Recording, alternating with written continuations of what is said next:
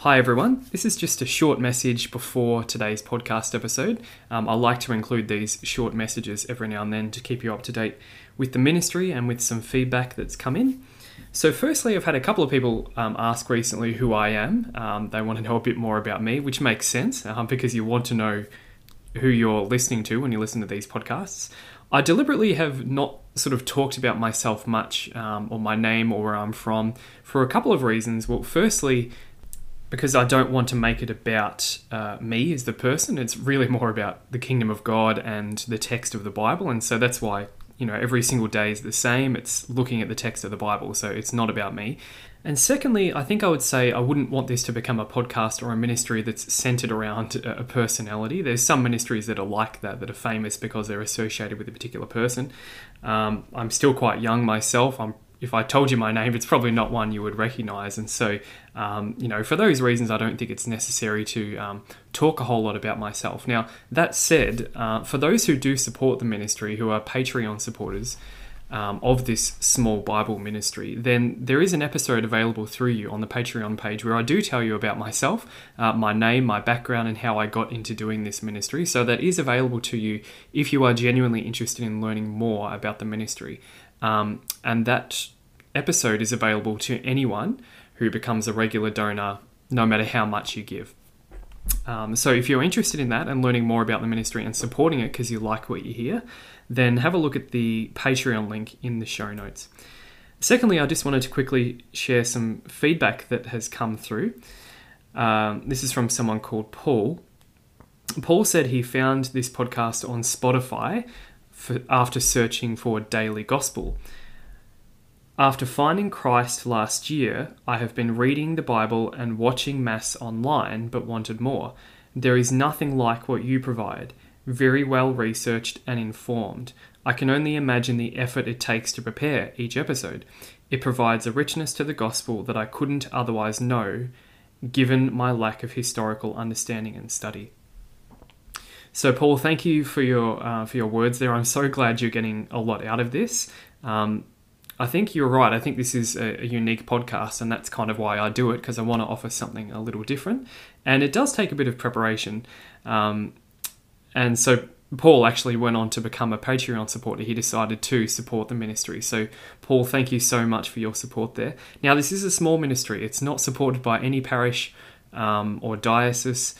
So, really, if we want the ministry to grow, if you want it to be able to do more things, then I need your support as the listener. And so, um, people like Paul are supporting the ministry through Patreon. And even if it's just a small amount, that does make a difference to me and what I'm able to do in terms of planning for the ministry because there are certainly things that I would like to do, um, but I cannot do that without um, a little bit of financial support. It's a small ministry, and really to get it uh, going further to get it off the ground, it really is just going to spread by word of mouth and listener support, basically. So if you do become a Patreon supporter, there's benefits available to you. So if you give $10 a month or more, you get access to bonus exegesis episodes. So um, parts of the gospel texts which you would never hear by going to Mass, and there are quite a few of those actually. It's about 15% of the Gospels you'll never hear at Mass.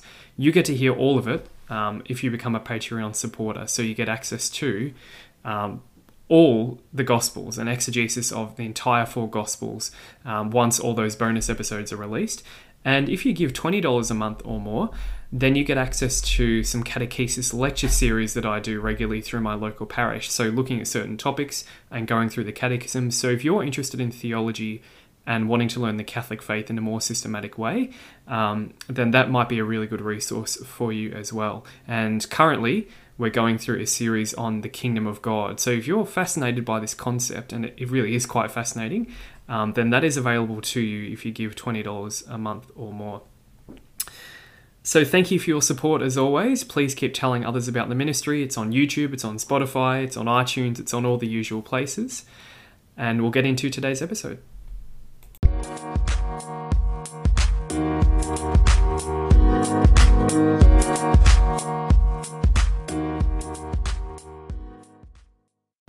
Hi again, everyone. Welcome to Logical Bible Study. And in this podcast, we take a look at the Gospel reading for today's Mass. So if you're new to the podcast, welcome. What we do is we start by reading today's passage and then we dive into the text, really trying to get at the literal sense. What does it mean on the most fundamental level? What did the author mean when they chose particular words? What did Jesus mean?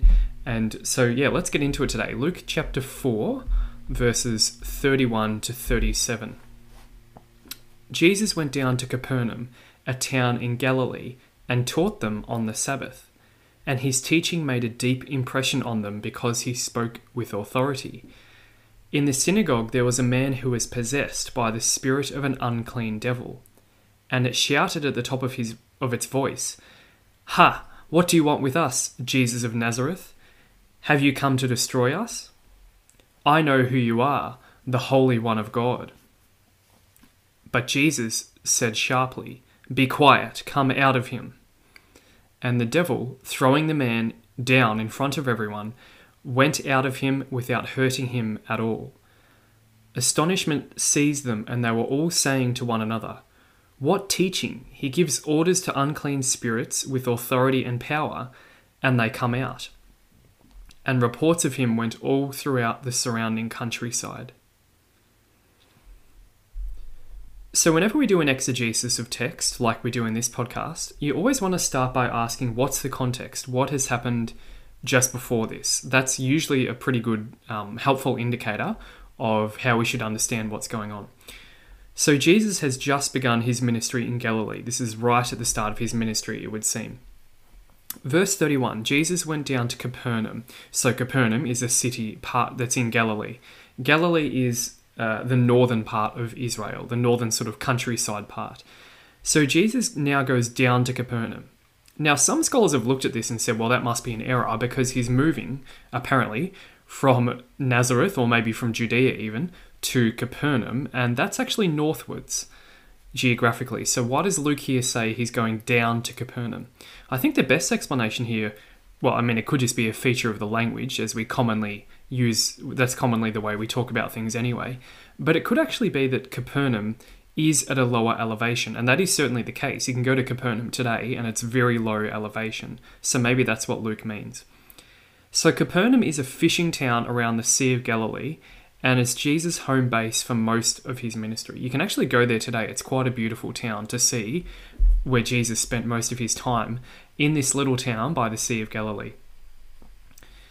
Verse 32 He taught them on the Sabbath. So all Jews were required to attend the local synagogue on the Sabbath day. It was uh, the Sabbath, the synagogue was the, um, the town center for religious teaching about God, but and so lots of stuff would happen in the week, but on the weekend, all Jews were required to attend the local synagogue. It's not that different from the way the Catholic Church operates now, is it? Um, so, what would they do on the weekend or on the Sabbath day? They would do prayer, readings, and instruction in the Old Testament. There was all sorts of officials. There would sometimes be a priest. There was always an overseer of some sort. They usually had elders and assistants as well. Like it was quite a big thing. It was quite a structured um, service. So usually in the Sabbath service on the weekend at the synagogue, they would have a, a reading from the Old Testament. In fact, a couple of readings, and then there would be a homily of sorts. The homily could be done by any of the leaders or any of the elders, it would seem. Um, someone who knew the scriptures well and who can teach the scriptures well. Either a local elder or if there's a traveling preacher, the traveling preacher can preach as well. And Capernaum was a busy town, so there certainly would have been plenty of preachers available. But in this case, because Jesus is becoming well known as a traveling preacher, he preaches. Now, there's actually a synagogue in Capernaum that has been found. It's quite close to Peter's house. We learn later in chapter 7 of the Gospel of Luke that this a synagogue was most likely built or helped to be built by a centurion, a Roman. So interesting. Luke doesn't tell us what Jesus preached in his homily on this day. We don't get to hear his homily, which is unfortunate. But it says his deep his teaching made a deep impression on them because he spoke with authority. And what it literally says there is his word was with authority. And Mark's version of this adds, unlike the scribes. So the scribes don't have authority, according to the people, but Jesus speaks in a way that does have authority. The people were used to hearing from the scribes on weekends, and the scribes had a habit of making things up according to their own ideas. according to what they thought their interpretation was, and apparently a lot of the people weren't fooled by that. But they're immediately struck by Jesus. He seems to genuinely know what he's talking about in his sermon. He knows the word of God and he appears to be appointed by God. So the people are genuinely amazed by him, and it's a similar reaction to at least the initial reaction of the people in Nazareth when he gave the sermon there in the previous passage. Verse 33 In the synagogue there was a man who was possessed. Now, most likely, the demon that's possessing this man is acting incognito. So he's trying to make the man look normal by carrying out his normal daily activities by attending the synagogue. In this case, if that's the right interpretation, then the demon probably didn't know that Jesus would be there that day. He just went to the synagogue because that's what he normally does. Or it could also be that the man himself is in control of his own body. It's just that when Jesus arrives, um, the demon manifests. The demon is apparently provoked by whatever Jesus said in his homily. That's what makes the demon wake up and get scared. And Luke here describes the demon as the spirit of an unclean devil. Scholars have pointed out that it's an interesting construction because it's kind of redundant. He says spirit and then devil. Luke is making it really clear to his Gentile readers by using certain Greek words here that this is a spirit, it's not a deity, because that word, daemon, in Greek could actually be used for God as well. So Luke is making it really clear to his readers, who do not probably know the Jewish customs as well, that we're dealing here with a lower spirit. It's a demon, not a deity. So, demons, it's an interesting study to look at demons in the Bible. They are actually mentioned in the Old Testament, but it's pretty rare, and you don't often get possessions in the Old Testament. Although, arguably, Saul, King Saul, had something like that going on. Certainly by the time of Jesus, unclean spirits had become quite common, and it was an accepted part of Jewish life. It was somewhat scary, like they didn't know how to deal with demons, but it was quite well known that people could be possessed by demons. The Jews at the time of Jesus didn't have a, a super clear understanding of what these spirits are, but they knew that they were real and that they possessed people. In fact, the New Testament itself doesn't say a whole lot about their origin either. So, biblically speaking, the origin of demons is pretty, pretty murky actually. Later church teaching will clarify that these demons are basically fallen angels, and that's an interesting study to do. So, this demon shouts at the top of its voice. So, remember, this is in the synagogue, so everyone would have seen this demon in Capernaum yelling out at Jesus. And he says, Ha! Interesting word there, H A. Some manuscripts have this um, as quite different. It, it renders it as leave us alone. So it's almost like a scared expression, leave us alone. And then the demon says, What do you want with us, Jesus of Nazareth? The demon here is a scared, apparently. Let's try and think about what the demon knows. Well, at this point in history, Satan and his demons, they're in control of the world. The kingdom of Satan is basically the kingdom that's running the world at that time before Jesus um, brings the kingdom of God in. So the demons know that the kingdom of God will arrive one day, but they weren't expecting it yet. It caught them off guard. So the demon says to Jesus here, Have you come to destroy us? So the demons know how God's plan of salvation is basically going to work. Although they don't know everything, they know the basics. They know that when the kingdom of God comes, that the demons will be judged and destroyed. So they know that one day their time is coming when they are going to be destroyed. And now they've realized that Jesus is possibly the Messiah and they're worried that he's about to bring the kingdom and destroy them. That's why they say, Have you come to destroy us? The demons, like the Jews in Jesus' time, they didn't realize that the kingdom of God actually is going to come in different stages. It's not going to come all at once. So they actually make the same mistake that a lot of the Jewish people did about the expectations of the Messiah. So the demon is worried that he's about to be destroyed, but in fact, that won't happen until the final judgment. So the demon goes on, I know who you are, the Holy One of God. Scholars debate exactly what this title means. Holy One of God. Maybe it means a priest or a prophet, or maybe it means Messiah. Either way, it's very early in Jesus' ministry, and Jesus has not yet revealed that he's the Holy One of God. That's not a title he has used of himself. The demon, though, being a spiritual creature, recognizes that Jesus is the Holy One of God, probably means Messiah. So he knows that this is the Messiah and I'm in trouble. This is actually quite fascinating to think about because the demons know apparently that God is going to send a Messiah and that he's going to bring in the kingdom of God. And now they know that the Messiah is Jesus. They worked all that out. But what they don't know is this they don't know the exact timing of the kingdom. They don't know how exactly Jesus is going to bring in the kingdom. They don't realize it will come in stages. And they certainly don't realize that the Messiah is going to die in order to bring salvation. Satan saw it as a victory for Satan when Jesus died on the cross. He didn't realize that by Jesus dying, he's actually going to bring in the kingdom. So the demons knew more than the people in Jesus' time did, but they don't know everything about the mysteries of God's plan. So they're caught a bit off guard. Some scholars think that when the demon here says, I know who you are, there might be an element here of the demon trying to catch Jesus off guard because demons frequently claim hidden knowledge of Jesus' identity. So, and in that culture, you would use a person's proper name, their real name, in order to gain control of them. So, some scholars think the demon is trying to control Jesus by giving him his correct proper name. Verse 35, Jesus said sharply, or literally what it says is Jesus rebuked the devil, and he says, Be quiet, or be muzzled. So Jesus doesn't yet want his identity known. He's not going to have this demon going around saying, Ah, oh, you're the Holy One of God. Jesus actually doesn't want that just yet. He doesn't engage the demon in a long conversation here. He just wants the demon gone. So he performs an exorcism immediately. And he says, Come out of him. It's important to realize that Jesus is not the first person to do exorcisms. There were several preachers and uh, Jewish leaders in the time of Jesus who could do exorcisms. They were so the Jews in Capernaum would have been somewhat familiar with exorcisms, although the Jewish exorcists did things a little differently. So Jesus says, "Come out of him," and the devil, throwing the man in front of everyone. So the demon is trying to resist leaving the man's body. He's throwing the man into convulsions. And as we learn from elsewhere in the Gospels, the demons desire to inhabit a body. They want to be inside a person. So if they are cast out or someone tries to cast them out, they're not going to leave without a fight.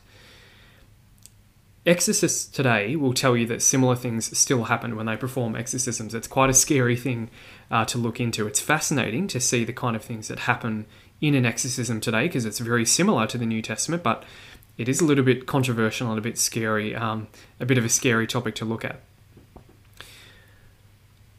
And so the demon went out of him without hurting him at all. Now, this is a key fact. The fact that Jesus is able to bring the demon out of the man without the man being harmed, that's a testament to Jesus' power.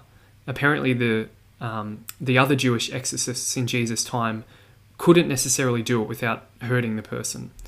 They're not powerful enough to do that. So, this is a testament to Jesus' power. But what happens to the demon? We're not told. Probably the demon is not destroyed, but it is wounded.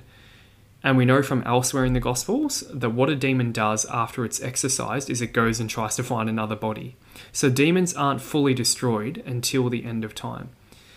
But by this act of Jesus casting out the demon, he's announcing that the kingdom of God is here. And in fact, he's made clear to his audience that the kingdom of God is real, it's concrete, it has arrived. Jesus is overturning the kingdom of darkness, and he's showing that through his exorcisms. So, Jesus progressively, as the Gospels go on, he dismantles the power of darkness. Verse 36 Astonishment seized them. So, this is the crowd. Remember, this is all happening in the middle of a synagogue service. They've literally just watched this happen in the synagogue. And they're all saying to one another, What teaching? He gives orders to unclean spirits with authority and power, and they come out. So apparently, Jesus' strong power to do exorcisms here is quite different from what they used to with their Jewish teachers and scribes. There were some Jewish exorcists who were somewhat effective. They would do it using long incantations, and they would sometimes use herbs and roots to get rid of the demons, which is kind of strange, but that's how they did it. Whereas D- Jesus just comes along here, utters a single, well, a couple of words, and the demon is out of him. So it shows Jesus' incredible power. It's in this sense that Jesus is doing something new. They've never seen an exorcism like this before. Jesus' word has the power to accomplish what it communicates. So the people begin to recognize that Jesus must be anointed by God if he has power over the demons. Not all of them here recognize that he's the Messiah straight away, but they start to realize wow, this man is something new. He's got authority. Maybe he is anointed by God. Verse 37 reports of him went all through the surrounding countryside. So Jesus' fame spreads throughout Galilee. That's what the word countryside there refers to. Apparently, the word does not yet reach Judea and Ju- Jerusalem, the capital, just the countryside. So, normally at this point in the podcast, we finish looking at the text and we turn to the Catechism of the Catholic Church, which is a summary of church teaching, to see what it has to say about this passage. But there's actually no comments uh, or no references to this particular passage in the Catechism. So we'll finish today's episode there. Hopefully, you learnt something a little bit new. We'll continue in Luke in the coming days.